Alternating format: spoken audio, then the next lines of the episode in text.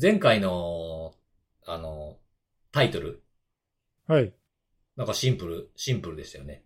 なんだっけ ?5 月病がどうたらみたいな。そうそうそうそうそうはいはいはいはい。根岸さんのやる気が見つかったということもあって。ね本当良かったですうね。ん。さっきまで5月病っていうね。うん。まあ、あの5月とさっきのさつきがかかってるんですけどね。そうだったんだ。は 全然、全然気がああれさ、そういえばそこも気づかなかったけどさ、はい。あの、アイキャッチがなんで看護さんのピオ看護画像なの？幸せの青い鳥やからです。知らんからさ。ああ、なんであの黒歴史掘り返してきたかなってちょっと。あれ黒歴史なんですか？もうだってあれ被ったの一回だけですからね、本当に。ずっとあれ言われてますからね。だってあれでも、このが、この画像をよく見る気がするけど。確かに、まあなんか、使、使うシーンがまあ本当もう、ね、あの、セミナーとか、うん。なんかそういうシーンでちょっとか結構使わせていただいてますけども、うん被ったのは本当に、え、あれって何年前でしたっけ？2014年とか、2014 10年は年。いかないかいかないいかない。うん。まあけど、ね、結構な前ですよ。そうですね。はい。あのー、僕の Amazon の購入履歴には、あれがあります。あの、鳥を飼った回、飼ったやつがあります。お前が買ったんかいっていう。はい。あのー、記事、記事が出たのは2015年の12月10日です。だいぶ前だな結構前ですね。懐かしいね。はい。そうなんですよ。はい。で、まあその、ご、さ、あの、5月病というかその、やる気がどっかに行って見つかれへんかって家に帰ったらあったっていう話をされてたので、青い鳥っぽいなと思って、青い鳥といえばあれかなと思って、なるほど。アイキャッチにしたというわけなんですけども。はい。なんかそれはそうとなんかこう、あれですね、もう雨、雨、雨ですね、なんか。なんかね、ちょっと、このところいね。やうんー、今朝は特にすごかった。そう、なんか6月っぽさがあるというかね。ね、徐々に。うんなんで、ただでも僕なんかあの、夜はね、ちょっぴり肌寒いぐらいの気候が好きなんですよ。ああ。まあ、蒸し暑くて、なんかね、寝苦しいとかは嫌だもんね、なんかね。そうそうそうそうそうそうですそう、ねなんか、ね、涼しかったりとかすると、まあ T シャツだけじゃなくて上着もちょっといるとかでいろいろ服も選べて楽しいなっていうのもあってね。うん。そういうのが好きな。過ごしやすさもありますしね、その方がね。ねそ。うですね。うん、そうなんですよ。まあ、天気の話をするということは他に話すことがないという。だと思ったよ。お便り行く？お便り。お便りいきますかお便り行くか。はい。はい、わかりました。お便り行きましょう。今回もあの、ポお便りいくつもいただいておりまして。ありがとうございます。おありがとうございます。えー今回もあの、前回と同じで、初めて聞きましたという方からお便りがまた、な来ておりましてんなんか着々とリスナー増えてるなねうん。あの、ポッドキャストでセキュリティのあれが気になって、2011年の第1回放送から聞いており、今第6回目ぐらいですが、面白いですね。IT の歴史を振り返りつつ、セキュリティ面は勉強になります。160回分ほどあるので、順番に聞いて勉強予定。一時期は YouTube もしていたみたいですね。そっちもチェックしてみよう。という。え、前回、ってか、先週もさ、なんか1回目から聞いてますって人いたよね。はい。また別でございますね。え、うん今は何 ?1 回目から聞くのがブーム？もしかして。なんか来てるんですかね。なんかあの、で、と、この方、エンジニアの方なんですけど、そういうサイバーセキュリティに関係する情報を集めてはいるけど、セキュリティが専門ではないらしいです。なるほどね。はいはいはいはい。あれだよね、10年前とは言っても、まあ前回も言ったけど、うん。まあ中にはなんかね、一周回って新しい話もあったりとか、うん。あとはあんまりその、ね、あの新しい古い関係なく聞ける話とかもあるから、ありますあります。ね、まあ、あの、最新のニュースとかを紹介したとかってやつは、まあこんなことあったのね、ぐらいかもしれないけど、まあ参考になるっちゃなるかもね、今聞いてもね。でも、なんか最新、その、その当時最新やったことを聞いたって、その内容、ニュース自体は、まあその時代の話ですけど、それを、え、見てどう感じたかどうすべきかっていうのはそんなに大きく変わるもんじゃないので、今でも通用する部分もあるんじゃないかなとそうだね思いますけど。ね。うんそうですね。そうそうそう。で一応聞いてみたんですよ、これ。な、何をきっかけにき聞いたんですかって。気になる。そう、聞いてみたんですよ。聞いてみたら、あの、総務省のあの、表彰で知ったんですって。おー、そっち経路か、なるほど。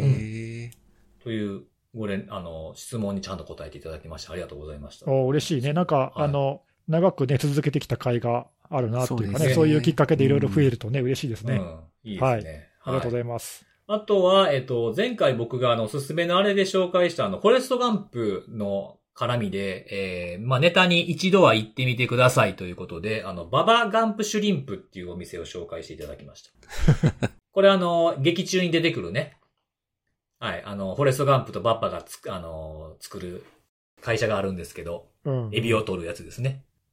それのあの、コンセプトカフェ的な感じなんですかね。そういったものがあるんですけど、これ僕もね、以前から行きたかったんですけど、行け行けてないんですよね。え、どこにあんの？音で知らなかった。東京はね、東京は2店舗あって、えっ、と、1個が豊洲。店舗もあるんだ。うん。豊洲と、えー、あとラクーア。えー、行ったことない。はい。であと大阪にもあって、大阪はあの、あれですね、ユニバーサル・スタジオ・ジャパンの横にある商業施設ですね。ユニバーサルシ・シティ、シティウォークかなんか名前だったかな。あともう一個はね、なぜかね、バリにある。だから、まあ、あの、落ち着いたら3人でバリ店行きますか。遠いなバリ、バリガンプシュリンプ行きますか、じゃあ。遠いな。でもなんかちょっと行ってみたいね。うん。そうですね。まあ、楽は一番行きやすいかもしれないですね。そうだね。まあ、行き、いつかは行きたいなと思ってお行ります。きたいね。うんはい。はい。で、あとは、えー人を責めず方法を責めるっていうのはなかなかできないな、と。えー障害の振り返りにしても大体担当者の経験不足とかに帰着して終わるんだもんということですね。なるほどね。うん、まあ、原因はね、その経験不足っていうのはあるかもしれないですけど、経験不足を補えなかった組織の問題だってことだと思うんですけどね、僕は。そうだね。うん、まあ、あとはその、そういう経験不足から来る失敗っていうのは、まあ、その人だけじゃなくて誰にでも起こりうるっていうか、そうですよね。たまたまその人が起こしただけだからね、うん。次別の人が起こした時もまたその人責めんのみたいな話になっちゃうからね。今回はこの人がやったけど、それで、その、例えば教育の仕方とか、そういうことをしっかり、あの、あと二重チェックだとか、いろいろチェックの仕方あったりすると思いますけど、それをそこで見直さなかったら、今この会社にいない人、今後入ってくる新卒の子とかも同じようなミスを繰り返すことになるので、どっかで断ち切らないといけないって見方をした方がいいんじゃないかなとは思いますけどね。はい。まあそういう発言をする人が社内にいるかどうかっていうのも大きいんじゃないかなと思いますよ。まあ、会社のなんていうの、その文化的なっていうかさ、うん。まあなんかそういうのもあるかもしれないよね、なんかね。そうですね。うんまあだからそういう文化とか、やっぱりなんだかんだで偉い人の言葉で決まるみたいなところがあるから、立場があったり、そういう発言権のある人ほどそういうこの、いや、こいつを責めたってしょうがないやろみたいなことを言うようになってほしいなと僕は思いますね。うんうん、確かに。上に行けば行くほど。はい、ということでございます。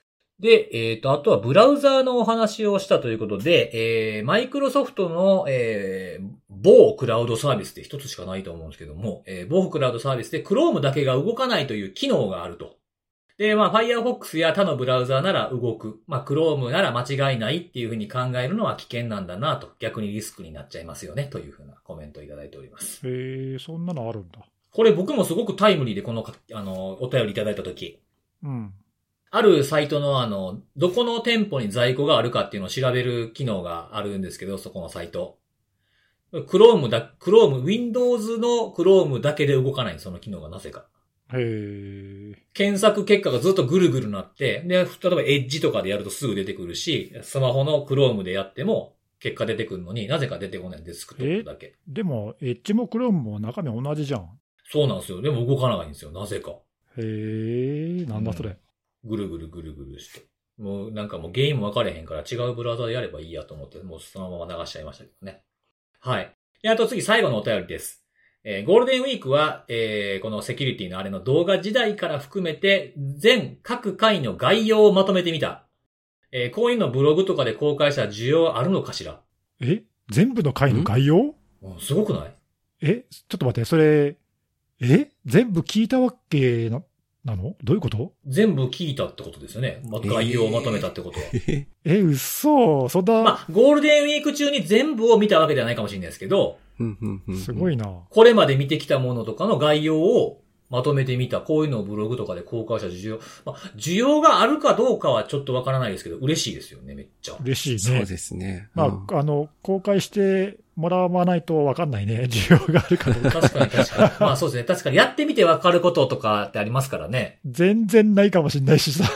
うん。そうでいや、すね。でも少なくとも俺らは見るよ、多分。うん私の需要はあるんで、俺の需要もあるよ、多分。僕の需要もある。あ、じゃあ3人の需要はありそうですね。はい。うん最低3人は見ますねはいいや、。だって結構なんか僕らもね、あの、いろんなセミナーとかでね、その、オフラインで喋らせてもらってた時とかでも、同じテーマで、同じ資料で喋ってても、どこでどんなこと喋ったかって結構喋ること変わるし、覚えてないじゃないですか。いや、だ、多分多分というか、この3人でセミナーやったこと結構たくさんこれまであるある。あるけど、うん。多分同じ話、全く同じ話したことって一回もないと思うんだよね。ない。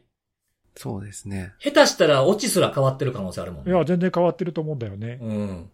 だし、だから、その、まあ、それもあってさ、あの時何喋ったかとかって、喋ったらすぐ忘れちゃってるから、何喋ったっけなみたいなね、後で振り返るとよくわからんみたいなのあるけど、まあ、決して一貫性がないっていう意味じゃないんですけどね。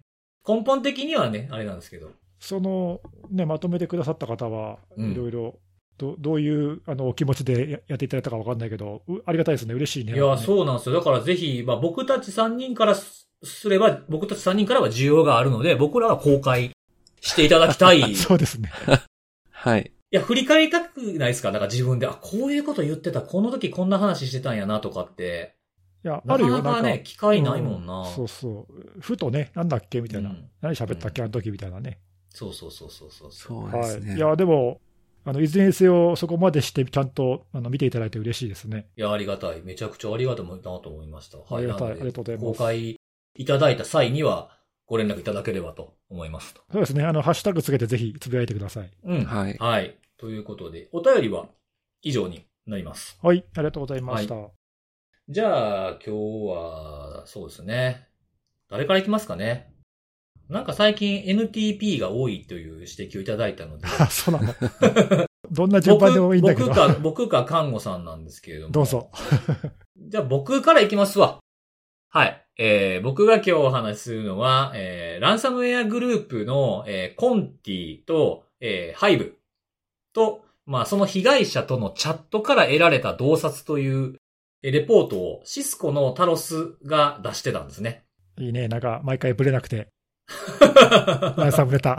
ランサム愛に溢れる。はい。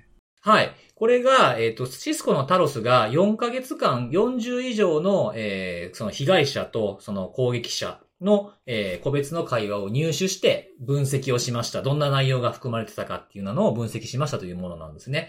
で、この入手の方法に関しては、おそらくそのオープンソースリサーチを通じてというふうにあるので、すべてこの顧客から得たものとか、顧客にえー許可を取ってるものではないんじゃないかなと思いました。詳しくはもちろん触れられてなくて、まあ、どっかから入手したのか何かわかんないですけども、まあ、オープンソースリサーチを通じてという、ちょっとふわっと、まあ、あえあえてぼやかしてるのかもしれないですけども、そういったものを、えー見て分析しましたということです。まあでも顧客から得たんだったらそう書くだろうから、そうなんですよね。うん、まあ、その辺は、そう、そんな感じですっていうところだと思います。察してくれって感じだな。はいはい。なるほどそうなんですよ。はい。まあ、グレー、グレーっぽい感じがするなっていうところなんですけども、まあまあ、それ得られるものがどんなものだったかという話なんですが、えーこれ分析している内容に関しては、えーその、ハイブとコンティの、まあ、コミュニケーションスタイル、どういうふうにこう、あのーまあ、彼らから見たら顧客、僕らから、僕らが見てると被害者。と接しているかっていうようなところに、えー主眼を置いて見ているレポートになります。で、えーまあ、このコンティとハイブのコミュニケーションスタイルっていうものも比較しているんですけれども、コンティの方は、すごく、その、チャットの始まり、まあ、大体この感染すると、ランサムノートっていうのが出てきて、ここにアクセスして交渉しようっていう風なものが書かれてるんですけども、そこにアクセスしてきて、えー被害者が、この攻撃者にコンタクトを取った時には、コンティはもう、台本があるんじゃないかという風に思うぐらい、えー綺麗なやり取りをするそうです。例えば自己紹介があって、あとはその被害者に対する、えー現状の説明には、あなたはこういう状況にあります。で、この大げさな表現とかをするわけだけども、事実のまま、とん、こう、淡々と、えー決められた通りのことを話しているような感じの内容が多いんですって。ちゃんと自分たちはコンティグループですみたいな感じのことを名乗って、まあ相手の名前、組織名、役職は何ですかっていうふうに相手に確認を取る。もうオペレーターみたいですよね、この電話とかで問い合わせする。で、その後、まあ、ネットワークへ侵入して、情報を取って、ファイルを暗号化したよっていうふうなことを説明をしていくというスタイル。コンティってさ、前にほらなんかリークがあったじゃない？内部の。えっ、と、はいはいはい。あの、マニュアルのリークが、マニュアルのリークもありましたし、その後もありましたよね。そうそう。あの、コンティリークスの内容忘れたけどさ、はい。あの辺でなんかそういうあの交渉に関わるような話ってなんかでしたっけ？えっと、交渉に関わる話で僕が見たのは先のリークの方結構ちゃんと見てたんですけど、そっちだと、その、事前調査こういう風にしましょうとかっていうのが書いてあって、マニュアル的なところはありましたね。交渉に関してはちょっと、うーん、なんかった、なんかった。ちょっと俺もちょっとはっきり忘れて。カンガさん覚えてる？忘れちゃったな。多分、具体的なマニュアルっていうのはなかなかったような気がするんですけどね。うんなんか出てきてたニュースでも、そういう交渉に関するものがあったっていう報道もあんまなかったですから、うんうんうんまあ、なんかでも、あのほら、グループ内の体制とかさ、いろいろ分析してる記事とかあったけど、まあ、交渉役とか、その交渉の仕方とかっていうのも、ある程度こう、決まったやり方っていうのがあるんだろうね、グループごとにね、その今期に限らずでしょうねおそらくね。はいはいうん。そうなんですよね。うんはい。で、えーそれに対して、えっと、配部の方は、なんかもう現状説明、こういった挨拶みたいなものとか、こうなって、ああなって、今、あなたはこういう状況にありますよっていうふうなことを説明するような感じはなく、もうすぐに身代金交渉に入るらしいです。おー、なんかいいね。なるほど。はい。うんはい、いくらです、みたいな感じで。えで、あの、やりとりの中には、あの、結構見見受けられたものに関しては、箇条書きでこう、ポイントだけを書いてるような、まあ、いわゆる本当テンプレだと思うんですよね。金額と被害者名が含まれているようなテン、あの、箇条書きなんですけど、例えば、支払いをあ行った場合は、えーちゃんとデータ戻りますよとか、流出したデータ消しますみたいな、こう、箇条書きだと払わない場合は、みたいな感じに書かれてあるものがあるんですけど、おそらく金額と名前以外はテンプレじゃないかなっていうふうなものが、スクリーンショットでこのレポートの中に出ていました。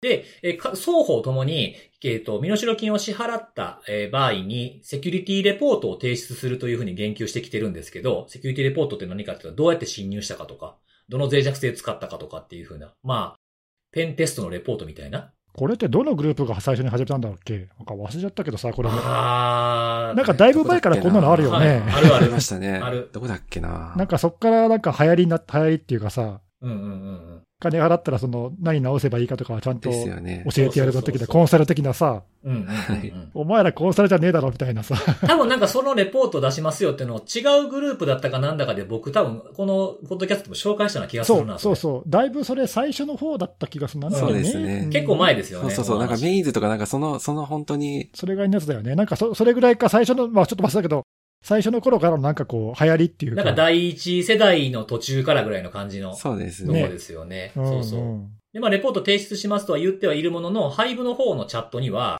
セキュリティレポートを提供した事実みたいなものは認められなかったそうですね。あら、そうなん、そうだそうです。はい。だから、まあどうなってんのかわからないですけども、まあ言及がされていなくて事実が認められなかったというふうなところかなっていう感じでしたね。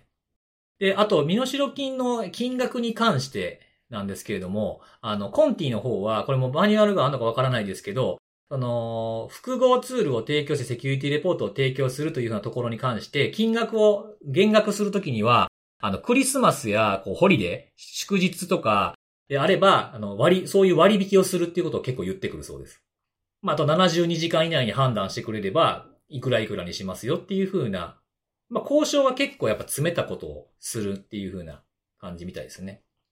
で、えーあとは、その、ハイブの方は、あの、結構、なんか、マニュアル的じゃない方で、感情的と言えばいいんですかね。コンティはこういうふうにこうやって払いますよとか、こういうレポート提供しますよっていうふうに結構こう、自発的に説得するような感じは見て取れるんですけども、ハイブの方は決してそういう感じではなくて、被害者から質問があれば答えるみたいなスタンスみたいですね。なので、あの、初めにその接触をしてきて、被害者が、で、挨拶から応答がなかった場合は急にもう我慢の限界じゃって言い始めたりするらしいです。なんか10 14日間何の動きもなかった相手に対してはもう我慢の限界って言ってデータコピーをその関係する組織に送ります。このメールアドレスに送ります。みたいな感じのチャットを出してくるそうです。なるほど。まあ、そういうふりなのか、その、実際のね、その人間味が溢れてるのかどうかわかんないけど、はいはいはい。えー、面白いね。そう。で、まあ、あとは何14日の半分ですか、7日間のところにはもう身代金金額200万ドルやったけど、もう知らん !1000 万ドルにするみたいな。まあ、こんな言い方かどうかはわからないんですけども、そういったことを言ってくるそうですね。で、実際の身代金交渉に入った時のお金の話なんですけれども、これ双方ともに、あのー結構交渉に関しては前向きな姿勢を示すそうで、えコンティに関しては、まあ、減額率はいろんなこのサンプルの中にあったんですけど、10%とか24%、57%、74%などというふうに続いていって、一番値下げ幅が大きかったものは、5000万ドルから、さて、いくらになったと思います？え？最初5000万ドルって言ってたんですよ。うん、えでも今の話で言うと相当割り引いたってことでしょ？今の、そうですねそう、74%よりも割り引いてるって70って言ことです。ってましたもんね。えじゃあ9割引きぐらいで500万ドルとか。500万ドル。カモさんは？でもちょっと5000万で最初ふっかけすぎじゃない？それ。そうそう、多分ここが高すぎるんだと思うんです5000よ。はね、高すぎですよ、5000ね。はないでしょ。払えないよ、そんなの。うん。1000万ドル。おー、1000万ドル。えっ、と、2割になったってこと ?8 割引きってことかな？そうだね。はい。正解は100万ドルです。おー、すごい。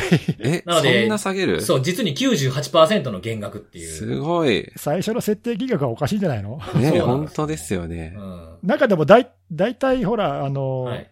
どんいろんないろんなグループいろいろポリシーが違うけどさ、うん。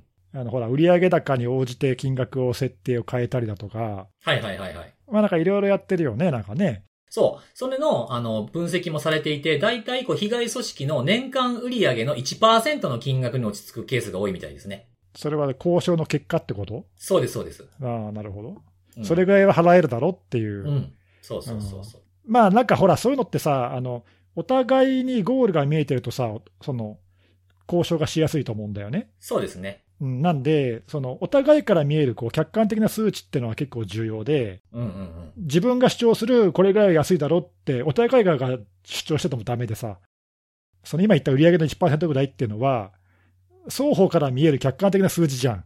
うん。これぐらいは払えるでしょって言われたら、まあなんか納得しや、お互い納得しやすいっていうか、はいはいはいはい。まあ、わ、わかりやすいですよね。そうそう、多分そういうところあると思うんだよね、多分ね。うん、そうそう。だから、まあ、大体それぐらいの割合というところなので、この全体のやつで、あの、最初がいくらだったかはわからないんですけども、最終的なラインとしては10万ドルっていうのがあったそうですね。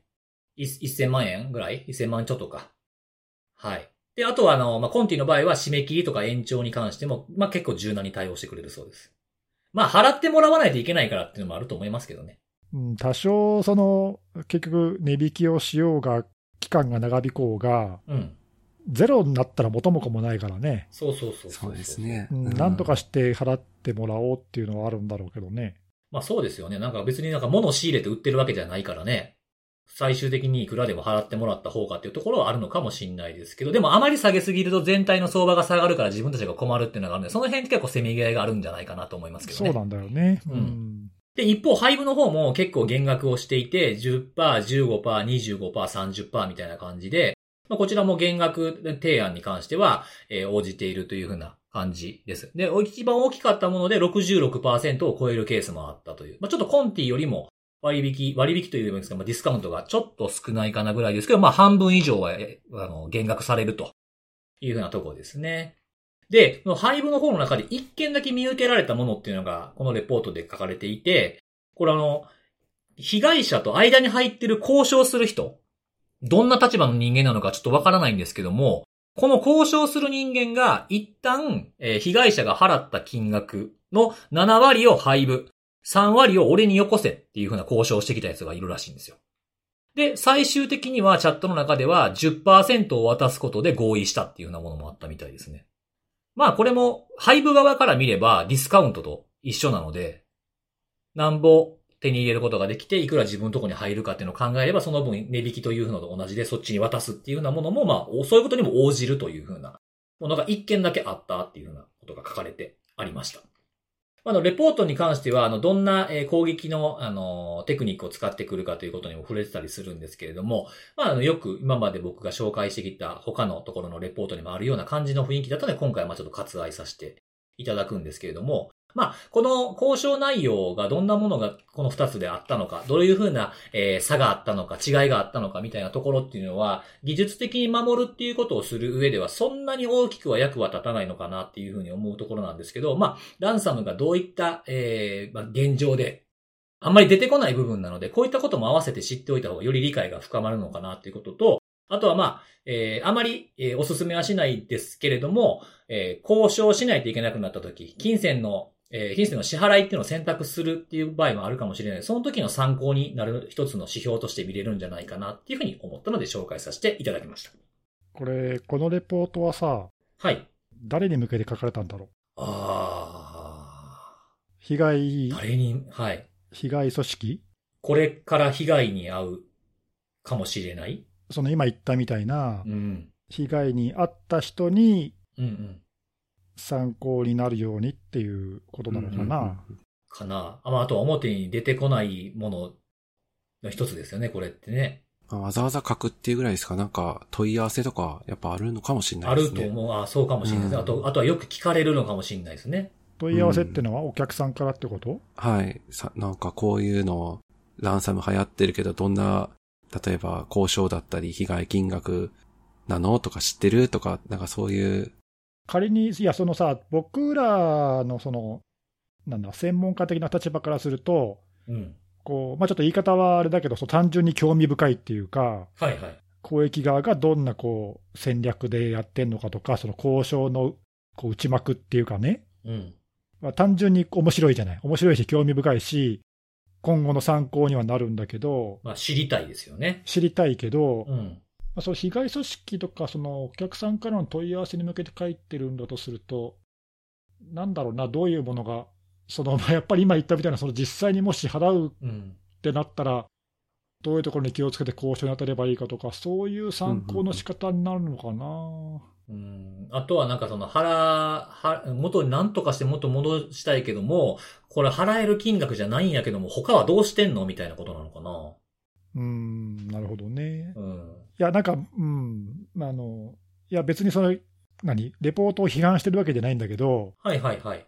誰の役に一番立つんだろうなっていうのが、うんうんちょっとどうなのかな、わかんないなと思って、あと、そのうん今聞いてて思ったっていうか、うんあのこれもそのこういったビジネスモデルのさ、いい面ところと、いいところと悪いところが出てるなと思ったんだけど、うん。やっぱりそのこういう公益者グループによって、いろいろ手の内が違うっていうか、はいはい。まあ、例えばその、極端な例で言えば、このグループは全然値引きに応じないけど、払えば確実にこうちゃんとしたものをくれるようなグループと、このグループは交渉によってなんぼでもこう減額できるから、頑張って粘った方がいいとか、わかんないけど、その特特徴があるじゃん、いろいろ。うんうんうんで、それってさ、被害組織は全然多分初見だからわかんないじゃない？確かに。でもこういう専門企業とか、まあ、あるいはその交渉を請け負ってくれる企業とか、まあ、マージンは取るんだろうけど、うん。そういうところはまあそういうノウハウを持ってるから、結局そういうところに頼んだ方が、うまく決着するじゃん、交渉が。ああ、そうです、そうですね。ってなるとさ、なんかそういうところがこうやっぱり必要とされちゃって、うんうん。で、そうすると、まあなんか払っちゃった方がや保険も効くし安いやみたいになっちゃってみたいな、まあ前にもちょっと話したけど、そういうこう、変な循環が、ああ、悪循環というか、その、まあ資金が向こうに渡ってしまうという意味での悪循環がね。うん、結局なんかうまく払っ払っちゃえるなら払っちゃえみたいなな流れになっちゃう。このレポートがね、そういうことを意図したとは思わないけど、うんうんうん。いや一方でそういう捉え方をする人もいるんじゃないかなっていう、まあ、若干懸念がというか、はいはいはい。確かに受け取り方は結構難しいレポートではあるかもしそうそうなの。うん、なんかだから誰に向かって書いたんだろうなっていう、うんうんうんちょっと受け取る側がちょっと注意しないとっていうはいはいはいはい。気がしましたね。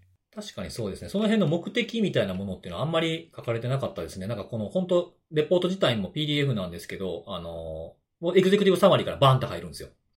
うん、まあでもあれか、被害を受けたところはやっぱり、他がどうやって交渉してるのかとか、まあ、自分たちがどう判断するかっていうのを決める上で、まあ、参考にしたい情報なのかな。うんうんうん。そうですね。確かにおっしゃる通りです。すごく受け取り方によったら危険な部分もあるかもしれないなと思いますね。まあでもほら、あの建前、本音と建前っていうかさ、建前的に言えばさ、まあ、身代金なんて払うのは持ってるほかで、払わなくてもいいようなたこう体制を取っとくべきでみたいなさ、まあそれはそうですねい。ろいろ準備をしておくべきでみたいな、まあなんかそれはそうなんだけど、まあ一方で本音の部分でさ、いや、とはいえ、もし被害に当たったら、ね、その後の被害を最小に抑えるためには払うっていう選択肢もやっぱり考えた方がってのはあるわけで、そうですね。まあ、なんかその辺の二段構えのね、こう、備えをするときに、まあ、その、必要悪とはちょっと言い過ぎかもしれないけど、はい。こういうね、その、起きてしまった後の被害の最小化っていう部分で、こういう交渉のない内側とかさ、うんうんうん。なんかそういうのは、まあまあ、知っとくべきかもしれないけどね。うんうんうんうん。そうですね。なんかあとはまあ別のレポートに書いてあったことなんですけど、あの、まあ、ソフォスのレポートに書いてあったやつだと、その身代金を支払いつつもバックアップからもっていう風な戻し方をする組織も結構多いっていうのが書いてありましたね。ああ、なるほどね。あの、うん。前に僕も読んだ別のところが書いてるガイドラインでいいなと思って、どこだっけな、フォレスターだったかどっかちょっとちょっと忘れちゃったけど、うん。どっかが出してるそのガイドラインで、同時並行でやった方がいいってそこも書いてて、ああ、はいはいはい。あどっちがうまくいくか分かんないから、あの決め打ちにするんじゃなくて、そのバックアップから戻すようなそのせ、まあ、正当的なっていうか、そういうこうレスポンスをしつつ、こう交渉もしろと、はいはいはい。うん同時並行、どっちがうまくいくか分かんないし、あのどっちか最後に選択するまでこう両方やった方がいいみたいなね、うんうんうん。そんなことを言ってるガイドラインもあって、ガイド、それはネギさんのガイドラインだと思うんですけど、この調査して、あの、被害に遭った人に聞いてるレポートなんですけど、これはもうレポートには、両方並行進めるのが結構一般的になっていると読み取れるって書いてましたね。なるほどね、まあ、あの現実的な対応ではあるよね。あのそうですね。だし、その選択肢としてどっちがより効果があるかっていうのは、まあ、最終決めるまで、ね、見極めるまでやっていくっていうのはあるような気がするね。そうですね。データをまあ何、な何が何でもややれるだけ、戻せるだけ戻すんだっていうふうになったら両方並行するのが一番効率的ですからね。まあ、なんかちょっとこういう交渉のあの、ね、内側って、まあ、そんなに表に出るわけでもないし、まあ、なんかちゃんとこうやってきっちりと分析したものってないから、まあなんかちょっと興味深いですね。そうですね。まあ、あの、皆さんも自分の目で見ていただければいいんじゃないかなと思いました。はい。はい。ということで、じゃあ次は、えー、じゃあ、カンゴさん行きましょうか。はい。今週私はですね、ご紹介したいのは、あの、ちょっと前なんですけど、えー、アトラシアンっていう、これ確かオーストラリアでしたっけ？えっ、と、海外のソフトウェアの開発企業が行っている、あの、ジラって呼ばれている製品でシステム障害を、確か4月の上旬だったと思うんですけども、起こして、で、その顛末っていうのが、あの、まあ、それからしばらくして4月末に公開されたんですけども、えっ、と、今日はちょっとそちらの内容を取り上げたいなと。これ結構あれだよね、長い期間障害で使えなかったやつだよね。そうなんですよ。私もなんかその、なんか IT 系のメディアでその障害が出ましたっていうのが見て、で、なんか随分長引いてるなっていう印象はすごい残ってたインシデントではあって、で、な、何が起きて、な、まあ、そのなんで長引いたのかとか、なんで起きてたのかなとか、その辺の話が書かれているものというところで、まあ非常に興味深いところと、まああとなんでこのタイミングなのかって話があるんですけども、あの、最初出てたのは、えっ、と、英語の、まあ当然あの海外の企業なので、あの、英語のあの報告書というか、アトラシアンの言葉で言うと、インシデント事後レビューって呼ばれているものなんですが、そちら公開されていたんですけども、えー5月の6日に、えー日本語訳が公開をされてまして、で、すごい綺麗にもう全部翻訳、全訳されて、なんかその、要約ではなくても全訳されているものなので、まあ普通に読めるというところなので、まあちょっとこれぜひ読んでほしいなと思ってご紹介するんですけども、まあちょっとですね、内容が非常にボリューミーなんですね、まず。もうしょっぱなの印象として、めちゃくちゃ書いてあるなっていうのがあってですね、あの PDF 版が合わせて公開されているんですけど、まさかの30ページ超えで32ページだったかな？なかなか ?32 ページの すごい対策だ障ね。害のね、報告書で32ページって、なんかまあ内部だったら別ですけど、その外部向けに公開する資料として30ページ超えってなかなかないなっていうのはあってですね。で、まあ内容も結構ですね、まあ何が起きたのかっていうところも当然書いてあるんですけども、えー、どういう対応を取ったのかというところであったり、その時どういう考えに基づいて対応してましたとか、まあ、あとはまあ当然障害報告書として再発防止としてどういう取り組み方を進めますみたいなのが、まあ、書かれている内容ではあるんですが、まあ、非常に理路整然というかですね、あの、綺麗にやっぱりまとめられていて、で、まあ、これを読むだけでも非常に勉、まあ、その障害対応の勉強になるなっって思うぐらいの、あ、の、まとまれ、まとめ方っていうんですかね、あの、整理のされ方になってるんですが、まあ、そもそも、まあ、このアトラシアンの、その、展開してるプロダクトっていうのが、やっぱりその課題管理とか、えープロジェクト管理とか、やっぱりそういったソリューションを非常によく、えー開発とか展開をされておられる会社だけあってですね、まあ、やっぱり出す内容っていうのも、まあそれに、あの、恥じないというか、あの、いやま、まあさすがそういうところが出してる内容だなって思うような、まあなんかそういう内容になってるというところでして、で、やっぱりボリューミーなだけあって何が書いてあるのっていうところが、まあ、かいつまんでわかるように、当然エグゼクティブサマリーっていうのもバババッと書いてあるんですけども、あの、エグゼクティブサマリーも産業で書かれてるわけじゃなくてですね、なんかあの、本当に、後ろの文、文章の全体をきれいにまとめた感じになってて、もう本当にここだけは、まあなんとなく概要はわかるなっていうぐらいの綺麗なまとまり方をされているものなので、なんかこのまとめ方も、まあある意味勉強になるなって思ったのと、まあ、あと、私いいなと思ったのは、あの、まあ、当然あの、細かく、何時にどういうことが起きてっていうのが、まあ、実際にその、インシデントが発生した直後から、まあ、あと実際にその復旧のプロセスに入るまで、えっ、ー、と、書かれているんですけども、字だけで説明されてしまうと、なかなか頭に入ってきづらいところがあってですね。で、そこは、ポイントポイントで、まあ、ちゃんとタイムラインというか、絵でえ、というか表ですかね。まあ、表で何時にこういうことが起きたっていうのが、イベントが貼り付けてあるような表っていうのが適宜挟んであったりとか、まあ、あとはいいなと思ったのは、あの、まあ、やっぱりジラの製品自体が、まあ、結構、使ったことがない人からすると、まあ、何のこと言ってるのかっていうところがなかなかイメージしづらいところかなというのもあるので、一番最初の冒頭に、まあ、このインシデントを理解するためにっていうところで、えー、その製品自体のアーキテクチャの概要っていうのも説明が挟んであってですね、まあ、具体的にどこで問題が起きたんだなっていうのがわかると。実際今回のインシデント自体は、まあ、言ってしまえばメンテナンスの作業ミスっていうんですかね。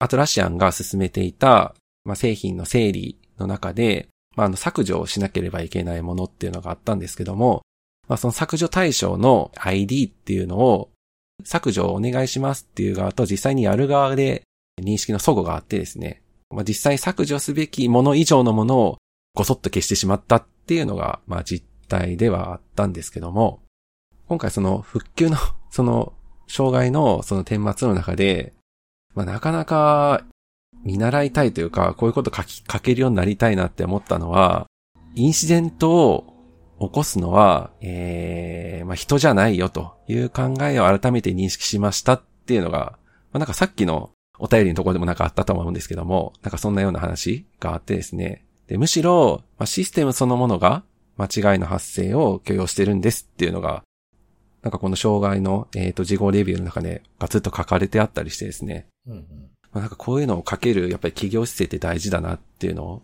やっぱ思ったというところ。まあ、あとは、えー、勉強になったなっていうのは、まあ、あの、どういう体制を取ったっていう中で、まあ、あの、今まで、あの、辻さんとか根岸さんとかでもよくお話ししている、その、広報の方はやっぱり巻き込みましょうっていうところは、はいはい、まあ、実際このレ、レビューの、えー、資料中でも結構説明されているところではあってですね。まあ実際あの反省点としてもやっぱ挙げられているところではあるんですけども、あの、最初やっぱり1対1でのコミュニケーションに、若干こだわるというか、それを優先してしまったがゆえに、広い範囲での、まあ、早い、その広範囲なコミュニケーションっていうのが、まあ、あの、早期には、実行できなかったというところで、まあ、さっき私言ったように、あの、直接関係ない立場からするとなんかインシデント長引いてるな、何が起きてるのかな、なんていうのをちょっと思っちゃったりするみたいな、なんかそういったところに少し帰結してしまったのかな、というところであったり、まああとはこれやっぱアトラッシアンでもそう思うんだな、というところではですね、サイバー攻撃に起因するものではないっていうことが、やっぱり重要なメッセージとして、えー、繰り返して言うべきだったというところは、書かれていてですね。まあ、あの、たまに日本語のインシデント報告っていうか、まあ、なんかあの、お詫びとかプレスリリースとかでも書かれることを最近は増えてきたんですかね。あの、サイバー攻撃金ではないみたいな。やっぱあれって最近はやっぱり重要な一文になってきているのかなっていうのは改めて思いましたね。はい。まあ、なんかあったらすぐにサイバー攻撃かって言われちゃうっていうのもあるからなんですよね。そうなんですよね。まずはそこ皆さん疑えますからね。そうそう。はい。で、サイバー攻撃かってなったら次に出てくるのが情報漏洩あんのかになってくるじゃないですか。はい。そこまで言ってほしくないっていうのがあると思うんですね。はっきりしてないうちから。ただそう言えるっていうのもやっぱり大事ですよね、すぐ。うんうんうん、サイバー攻撃じゃないよっていうのが、すぐ言える状態になってるっていうのはやっぱり大事かなってなって。確かにそうですね。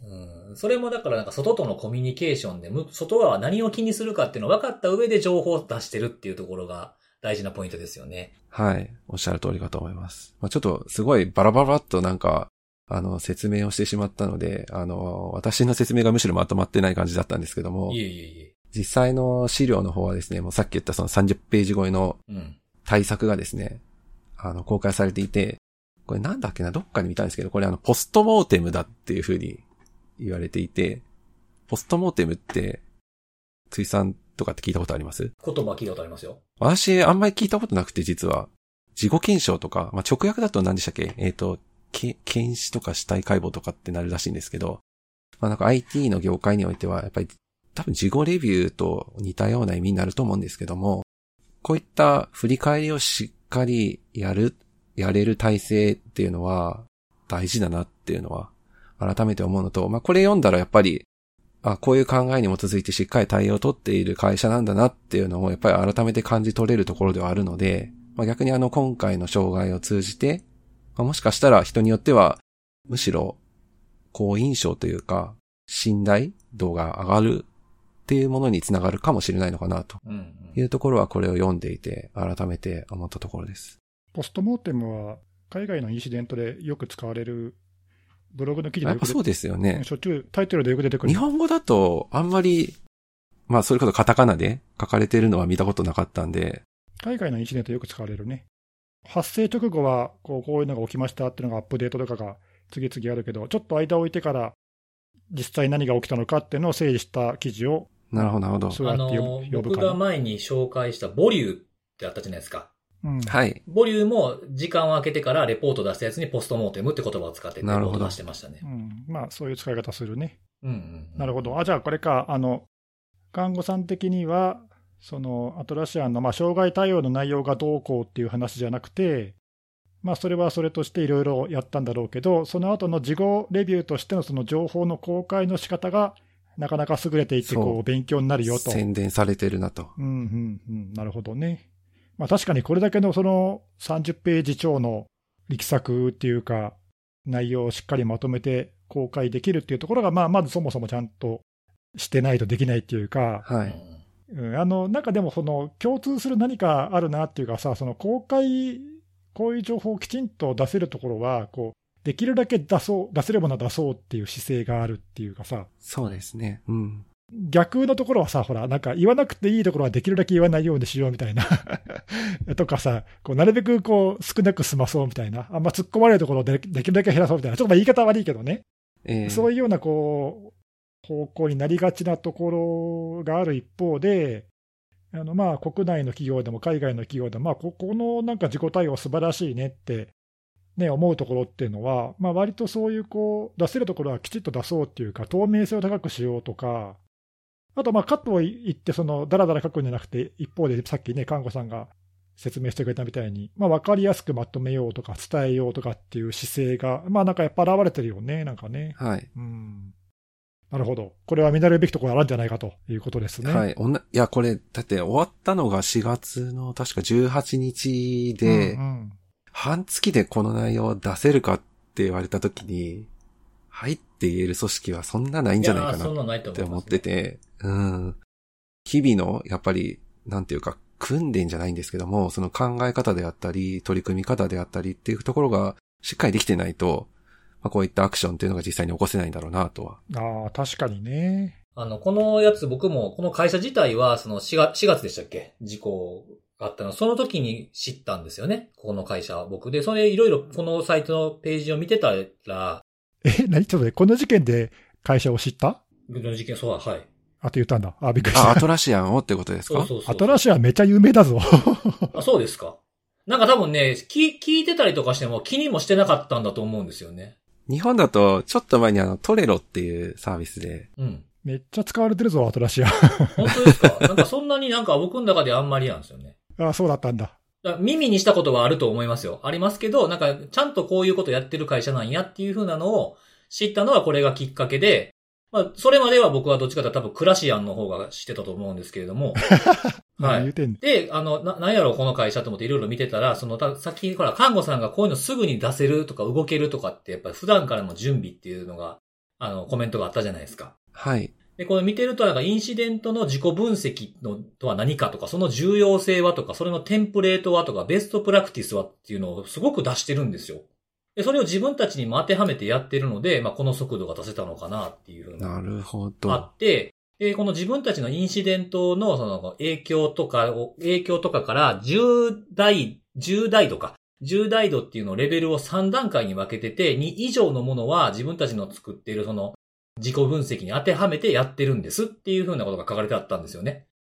その自分たちが使ってるやつの内部資料も要約してドキュメントを出してるっていうのがあるんで、なんか全体的にやっぱ透明性の高い会社なんだなっていうふうな印象を受けたので、これちょっと今、看護さんが紹介した部分だけじゃなくて、今言ったそのなんか、テンプレートだとか、えーベストプラクティスだとかも、あの、読むといいと思ってるんですけど、僕が自身がまだ読めてないので、ちゃんと読もうかなとは思ってるんですけど、すごくなんか学びが、学びが多そうな確かに。ものなので、ちょっとしっかり勉強するといいんじゃないかなと思いましたね。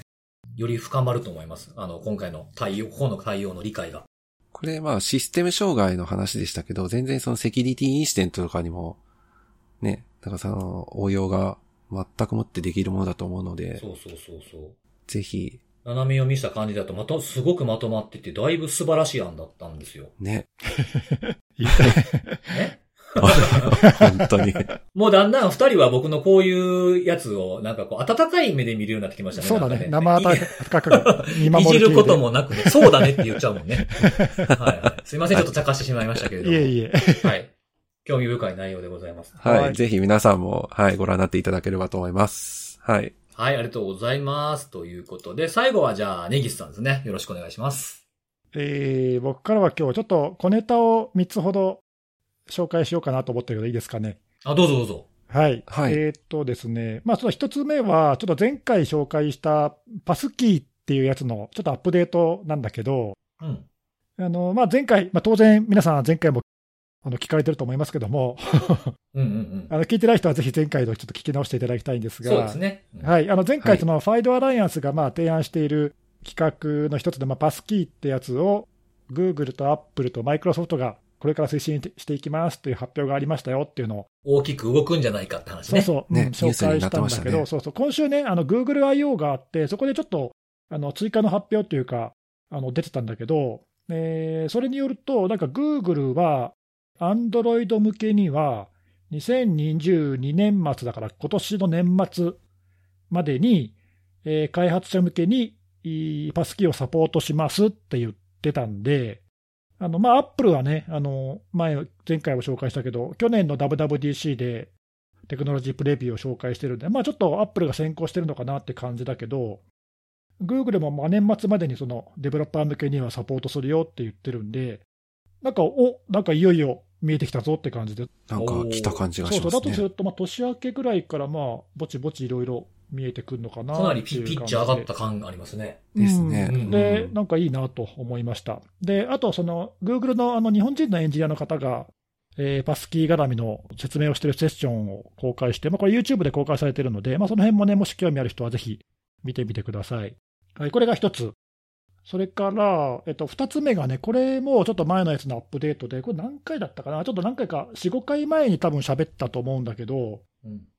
えー、とアメリカのビアサットっていう衛星通信の会社がえーやってる、まあ、経営サットっていう通信サービスがあるんだけど、えーこれがあの攻撃されて、あのちょうどね、ウクライナへのそのロシアの侵攻のタイミングに合わせて、えー攻撃があったっていう話をしたと思うんだけど、イタリアにある子会社の VPN の、ね、アプライアンスが。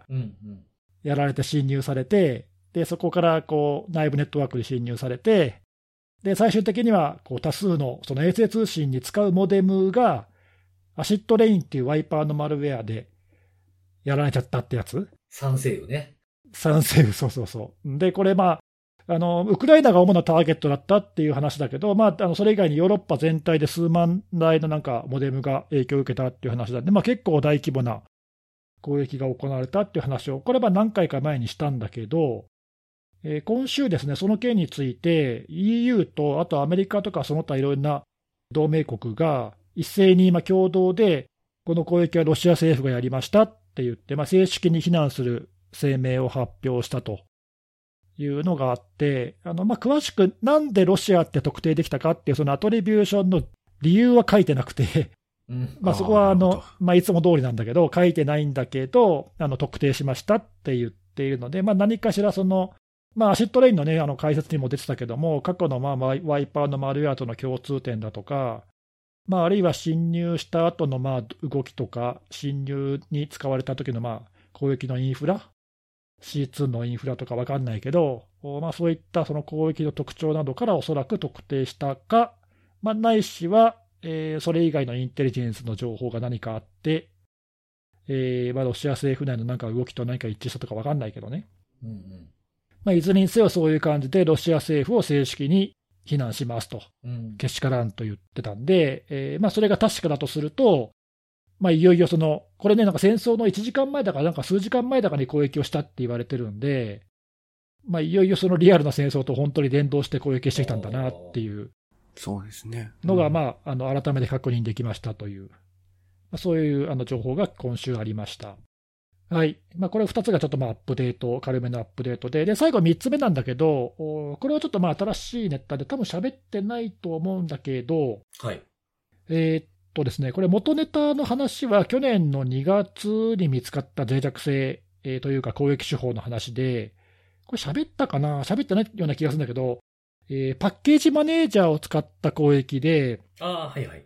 はい。で、あの、一応名前がその発見者がつけた名前で、 dependency confusion って名前がついてるんだけど、えーまあ、これ去年の2月に発表されて、これ何かというと簡単に言うと、例えば、あの、まあ、いろんなパッケージ、例えば NPM とか、いろんなパッケージを使っては開発をすると思うんだけど、その時に、例えばパブリックなレポジトリと、プライベートな組織の中だけで使うレポジトリを、まあ、両方とも使っているような場合に、プライベートで使っているパッケージ名と、全く同じ名前のパッケージが仮にパブリックのレポジトリにできたら、一体どうなるのっていうところから出発点になってて、うん。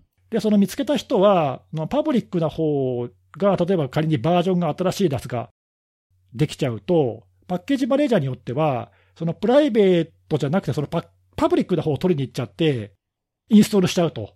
おー優先順位がそっちなんだ。うん警告もしないでインストールしちゃうしちゃうと。で、それを悪用すると、まあ、マルウェアとかいろいろ仕込めるよねっていう、まあ、簡単に言うとそういう攻撃手法で、はいはい。でまあ、この見つけた人は去年、その実際にアップルとかいろんなその大手の会社に対して攻撃が可能っていうことをまあ実証して、バウンティーをたくさんもらってるんだけども、うんうん。で、えー今回その紹介するのは、実際にこの手法を使ったと見られる攻撃が4月の末から5月にかけて見つかりましたと。いうのを複数のセキュリティ企業は報告してて、最初に報告したのは Snyk っていう会社なんだけど、ここが4月の末ぐらいになんか dependency confusion を使ったようなと思われる NPM のパッケージ見つけましたって言って、報告をしたと思ったら、今週、その他に JFrog と ReversingLabs っていうところが相次いで、それに関連した他にもこういうパッケージ見つけましたっていう報告をまあ相次いでしてて、おこれはいよいよ実際に dependency confusion の攻撃が来たかっていう感じだったんだけど、そのブログがこう3社から出た直後に、えーまあそのブログで話題になったから慌てたのかどうか分かんないんだけど、ドイツのセキュリティ会社のコードホワイトっていう会社があって、ここがツイッターでそのスニークに対して、いや、あなたの分析記事素晴らしかったですと、心配しないでいいよと、これ私たちがやったやつですって言って、こう、ばらして、う。うん。実はそのドイツのこうセキュリティ会社が顧客企業からの依頼を受けてやったテストだったと。あら。あの、まあ、いわゆるレッドチーム演習とかペネトレーションテストって言われるような、そういう攻撃の一環でしたっていうことを言ってましてう、ん。うん。うん。あ、なんだ、そうだったのかという、まあそういうオチだったんだけど、あの、まあちょっとね、これ、今日紹介したのは、ちょっと僕、あの、いろんな感想をちょっとこれ聞いて思って。まあ一つはね、ここまでやるのって一般的なのかなっていうか、ちょっとその、なんていうかな、その、レッドチームの演習とかにしても、なんかややアグレッシブな感じというか、踏み込みすぎなんじゃないかと。まあ実際に見つかったこれパッケージってかなり丸なやつで、うん。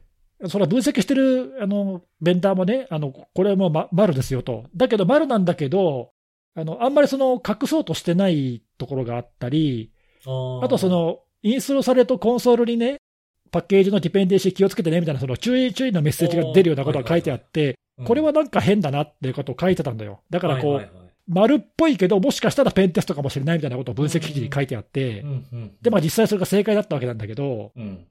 ここまでこうなんか結構アグレッシブにやるんだなっていうのと、っていうのが一つと、あとその、それをちゃんとその、全然第三者のセキュリティ企業がちゃんと見つけたっていうところ、うんうん。あこれちゃんとわわかるんだなって、見てる人は見てるんだなっていう、まあちょっとその一つまあ安心感でもあるけど、わかるんだなっていうのと、まあ今回はたまたまペンテストだったかもしれないんだけど、これ実際の攻撃いつ起きてもおかしくないなっていうのも一方で思って、まああるいはもしかしたらまあで、きることの実証ですもんね。うん、そうそう。で、今回はまあたまたまなのかどうかわかんないけど、見つけた人たちがたくさんいたけど、巧妙にやったらもしかしたら見つからずにこういう攻撃って、もうむしろ行われてるんじゃないかとかっていう、ちょっと、そういうこう懸念っていうかね、心配もちょっと感じて、うん。まあなんかいろいろね、こう、いろいろんなことをちょっと思って、まああの、まあ結果、今回に関しては、あの、テストだったからよかったねで済んだかもしれないんだけど、なんか単にそれでめでたし、めでたし、めでたしっていう感じでもないなとちょっと思って、まあなんかちょっといろいろ複雑な感情が 入り混じった感じで、ええと思ったんで、ちょっと紹介してみました。え、どう、どう思った？なんなか、んか、難しいですね。その、ディペンデンシーコンコンフュージョンに気をつけてねって出るっていうのも攻撃者の皮肉かもしれないですもんね。まあね、場合によったらね、そうそうそうそう。うん、まあそういうことを言う攻撃者がいないわけじゃないからね。うん。それをペンテストかもしれないと思えたのはすごいな。当たってたのがね。うん。ね、そうそう。で、結果的に、すいません、僕たちでしたって、ばらしたから分かったけどね。うんうんううんうん。ん。そこまでやる必要あんのかなっていう気はちょっとするな、でも。あと、その、これ、ちょっとまあ書いてないっていうか、このコードホワイトって会社、まあ、そんなになんか大きな会社だかどうかちょっと分かんないんだけど、ドイツの会社なんだけど、あの、詳細は書いてなくって、そのツイッターで私たちですって言っただけなんで、実際にこれがその顧客向けのそのテストでうまくいったのかどうかとかさ、どんな風にやったのかとか、ちょっとちょっとよく分かんないんだけど、はい。あのまあ、そこまでやる必要があのあったのかもしれないし、でまあ、うんそれが結果うまくいって、えー顧客に対してね、なんか、あのこういうとこ気をつけた方がいいよっていう、うまくアドバイスにつながったのかもしれない、ちょっとその辺の効果はわかんわかんないんだけどさ、はいはい。うんうんうんうんその辺もちょっとね、興味深いというか、どうだったのかなっていうか、そうですよね。そこですね。うんあまあ、でも、これはその去年公表されて、まあ、攻撃手法としては、割と知られてるとは思うけど、うん。ニュースにも大きく取り上げられてましたもんね。うん、まあでもその当時出た時に、そのアップルだのなんだの、この大手な会社ですら結構侵入されたっていうね、うんうん。それでバウンティーもらってるぐらいなんで、いや、まあ1年経って、そんなに対策が進んでんのかなっていう、ちょっと心配っていうか、うんうんうん。なんか改めてね、そういうあの、まあ、注意喚起の意味も含めて、ちょっとまあ取り上げたかったのもあるんだけど、結構難しいよね、こういうところって。そういうこう最近流行りのって言えばいいのかな、なんていうか、そのサプライチェーン的なっていうかさ、ちょっとまあこれはサプライチェーンとはちょっと違うけど、うん。注意した方がいいっていうか、あとまあそのこういう最近のそのなんだろう、最近でもないか、外部のそのパッケージとかを使って開発するってのは、まあある意味当たり前じゃない？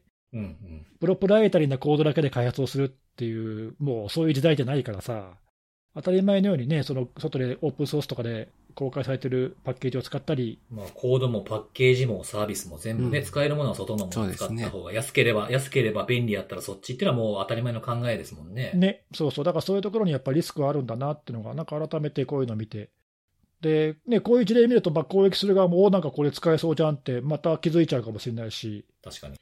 うん、なんかそういう意味で、まあ、あの守る側も攻撃する側も改めてこう気づくきっかけになるかなっていう気がしましたね。うんうんうん。いいですね。そんな感じです。はい、ありがとうございます。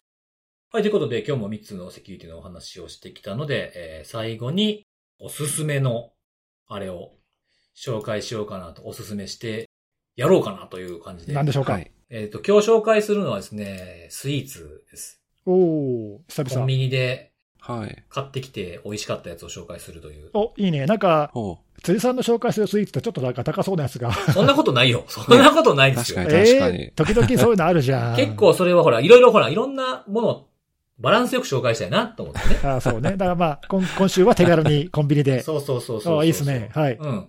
で、はいこれあの、知ったきっかけって別に僕、毎日毎日こう、スイーツのサイト見たりとかしてるわけではなくて、なんかこう、たまたまこう、あの、Google のやつで、あの、スマホでね、あの、検索した内容とかからは、お前こんなん好きやろみたいなの出してくるサジェストのコーナーがあって、はいはい。そこで出てきたやつで、お、これめっちゃ美味しそうやなと思ったんで、その、発売日に、あの、わざわざコンビニに行って買ってきたってやつなんですけど、なんかすごい、その、レコメンデーションがうまく働いてるじゃん。働いてるんでよ。ですすね。もうめちゃめちゃターゲッティングされてますね。本当だよ。やばくない？トラトラッキングされてるよ、ちょっと。はい。えーそういうのを世の中ではね、カモと言うんですけど、まあ、そんな、えー、カモ信弘が買ってきたやつなんですけども、はい。えっと、ローソンのスイーツなんです。今回紹介するのは。で、えっと、全部まあ似たような感じのものなんですけども、今日3つ紹介させていただきたくて、これ3つ全部買ってきて食べました、僕。おえー、1つは生カスタードプリン。えー、2つ目がミチルカスタードクリームのパイ。えー、3つ目が台湾カステラホイップカスタードっていうやつですね。お全部カスタードだ。そうそうそうそう。カス、そもそも僕カスタード好きなんですよ。ええあしあの、シュークリームとかね。うんうんうん。もともと好きなんで、なんか、三つとも美味しそうやなと思ったけど、どれかにしようかなと思ったけど、まあ、全部買おうと思って買ったんですよ。美味しそうやから。え、これ3つともおすすめ出てきたの？あ、そうそう、あの、あの、いついつ、このカスタードの、えースイーツがローソンで出ますよ記事だったんで、三つとも紹介されてて、ああ、そういうことなんだ。なるほどはい。まあ、他にも紹介されてるいくつかあったような気がするんですけど、僕が気になったのはこのカスタードのやつだったんで、この三つを全部買ってきたという話なんですけども。おこれは何？あの、おすすめに出るってことは、もしかして最近出たやとか新しいやつなの？いや、もうほんと、つい、えっ、とね、先週、今週頭？あ、新作なんだ。あそう先週、そう、いうことなんだ。本当超新作です。ここ1週間以内です。あ、ほうほうほう。へえ、美味しそう、確かに。もう生カス、全部食べたんですけど、生カスタードプリンはね、もうかなりもうね、トロトロ。あ、これトロトロなんだ。そうそう、トロトロでしたね。滑らかなね、濃厚なカスタはいードです、ね。はいはいはいはい。はい。だいぶ、なんか、トゥルッとした感じで。トゥルッと。あの、本当にもう、ちょっとガー、ガーってかき混ぜたら、ちょっとごめんブビブビって飲める、飲めるみたいなね。何？食レポがやばいんだけど、ちょっと。食レポなんてね、もうそれはもう感覚です。あの、なんか本当にあの、の飲める、飲めるって感じでした。飲める。飲めるプリン。なほどはいはいはい。飲めるプリン飲める、飲めるプリンです全ね。然、はい。全然わからん。はい、それから？で、あの、ミチルカスタードクリームパイはね、これあの、パイがこう、なんていうのかな、器みたいになってるんですよ。筒状になってて、その中にカスタードが入ってるっていうやつなんですけど、あのーまあ、サクサク感、しっとり感のすごくバランスのいい感じで、まあ、美味しいなっていうことなんですけども。なんかね、これね、チョコクリームがちょっと入ってるんですよ。おう底の部分にね。なので、それがちょうどいい、こう、アクセントになってるという風に、ローソンのサイトには書いてます。はい。これ、美味しかったですね、かなり。僕はこれ一番期待して食べたやつなんですよ。三つの中で。で、最後に、最後のやつが台湾カステラっていう。台湾カステラって僕、台湾2回も行ったことあるんですけど、知らなかったんですけど。え、台湾カステラってのは、その、何？台湾では有名ななんかあれなの？わかんない。初めて聞いた、僕。え、全然知らなかったわ。これはあの、その、カステラ生地が、こう、なんていうの、半円状になってて、筒を半分に切ったみたいになって、その間にこう、なんですかね、あの、フランクフルトみたいな感じな部分に、ホイップとカスタードが入ってる感じですね。ほう。ホットドッグっていうの、ななんていうの、あの、ソーセージが挟まってるパンみたいなやつ。はいはいはいはい。そんな雰囲気のやつの。ホットドッグね、わかるわかる。うんそうそうそうそう。ソーセージの代わりにクリームが入ってるわけだ。そうそうそうそうね。外側がカステラで、ふあの、スポンジ状の。へえ、そういう、ふわっとふなんかスタイル、スタイルのやつは台湾カステラってひょっとしたら言うのかな？かもしんないですね。全然知らなかったわ。そう、そこにカスタードが引いてあって、その上に、えーホイップが置いてある感じ。なんかね、これはね、なんか朝ごはんにい良さそうでした。僕は。お朝のパン、甘いもん欲しいみたいな。あの、ちょっと全然違うけどさ、あの、似たようなやつでさ、似たような似てないか、あの、バナナが、はいはい。丸ごとバナナ？あ、そうそう、丸ごとバナナ、そうそう、それそれ、それが言いたかった。丸ごとバナナって昔からあるじゃん。ある。ありますね。あれ、まあ、今は全然食べないけどさ、はいはい。一時期めっちゃ好きで、ああ、あの、山崎、山崎パンが出してるやつですよね、確かすっに。ごい食べてたことがあるんだけど、丸ごとバナナ。うんうんうんうんなんかあれにちょっと似てない雰囲気。確かに。似てる。似てるよね。なんかあれ、そうですね。でも丸ごとバナナの方が、そのカステラ部分というか、そのまわ周りのスポンジ部分が多分薄いと思います。で、あの、な、中身、中身がやっぱりこう、まあ、物が違うからあれなんですけど、丸ごとバナナの方がぎっしり感強いですね。なんかね、そうだよね。あなんかちょちょっとそういう違いはあるけど、なんかでも似似てる雰囲気っていうか、確かに確かに。うんうんあ似てます似てますあ、なんかちょっと言ってたら丸ごとバナナ食いたくなってきた。逆に丸ごとバナナをおすすめした方が良かったな。確かにね。ちょっと待って、ちょっと待って、今、今でも見たらさ、台湾カステラにもバナナ入りってあるぞ。あ、そうなんですか？なんか同じ、同じページ見たらバナナ入り台湾カステラって出てきたぞ、ローソンで。へあるじゃん。これがいいじゃん。これ、すこれ最高じゃん何それ？じゃあ今日はネギスさんのおすすめのあれで、いやいや、食べたことないし。確かにそうですよね。でもこれ食べてみたいな。ちょっと行ってみたらいいんじゃないですかね。ね、ミルク台湾カステラバナナ入りってのがあるよ。ちょっとまあこれはひょっとしたらでもさっき、あの、辻さんが紹介してくれたやつとはちょっと種類が違うのかもしれないんだけど。そうですね。なんか、めっちゃ甘いもん食べたくなってきたな。マジで。今食べたくなってきたな。え、それ、それ、その中で3つの紹介の中で、どれ、一番はどれ？あ、そうそう、それはどれなんですか？一番僕が美味しいなと思ったやつですか？はい。プリンでしょ？えー、違います。あの、あ違うパイ、パイです。パイか。はい。美味しかったです。ただ、あの、どれがいいかなって多分迷うと思いますし、これでも全部食べたらなって思っちゃうかもしれないですけど、もう3つ買った方がいいと思いますよ。迷ったら。えー、ちょっと3つ買ったらちょっと食べ過ぎじゃない？いやいや、じゃあ、そそれでそういうふうに言われるかなと思ってね、か、あの、ちゃんと合計してみました。3つ全部食べても761キロカロリーです。7え、760だいぶあるな。一食分あるぞ。うん。だから一食全部これにすればいいんですよ。あそういうこと。そおお。う。ちなみに、ちなみに、えっと、これ金額の合計が795円なので、まあ1キロカロリー1円ちょっとぐらいの計算になります。おおなるほど。うん。コスパがいいのか悪いのかわからないですけど。そうだね。あ、でもなんかちょっとどれも確かに美味しそうだな。そうなんですよ。そうですねあ迷ったら全部買いましょうよ。飯テロならぬ何テロっていうのかわかんないですけど。スイーツテロ。はい、スイーツテロね。アマテロアマテロ。アマテロ。いいよ、いいと思いますよ。でも結構コンビニのスイーツって結構なんか時間によったら売り切れてたりとか、速攻でなくなったりする可能性があるんで、うん。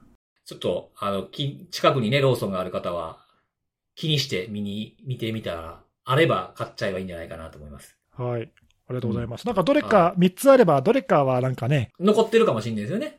あそうそう、それに、いや、あの、俺が言いたかったのはさ、誰、その、3つどれ、ゼロ、どれも好きかどうかわかんないけど、どれ、どれか1個ぐらいは好みに合うああ、ものが。なるほど、なるほど。うんあー、どれかに、どれか引っかかるんじゃないかって。そうそうそうそう。なんかどれも全部、なんか種類が違うしさ。うんんそうです。ね。ね。えー、ありがとうございます。はい。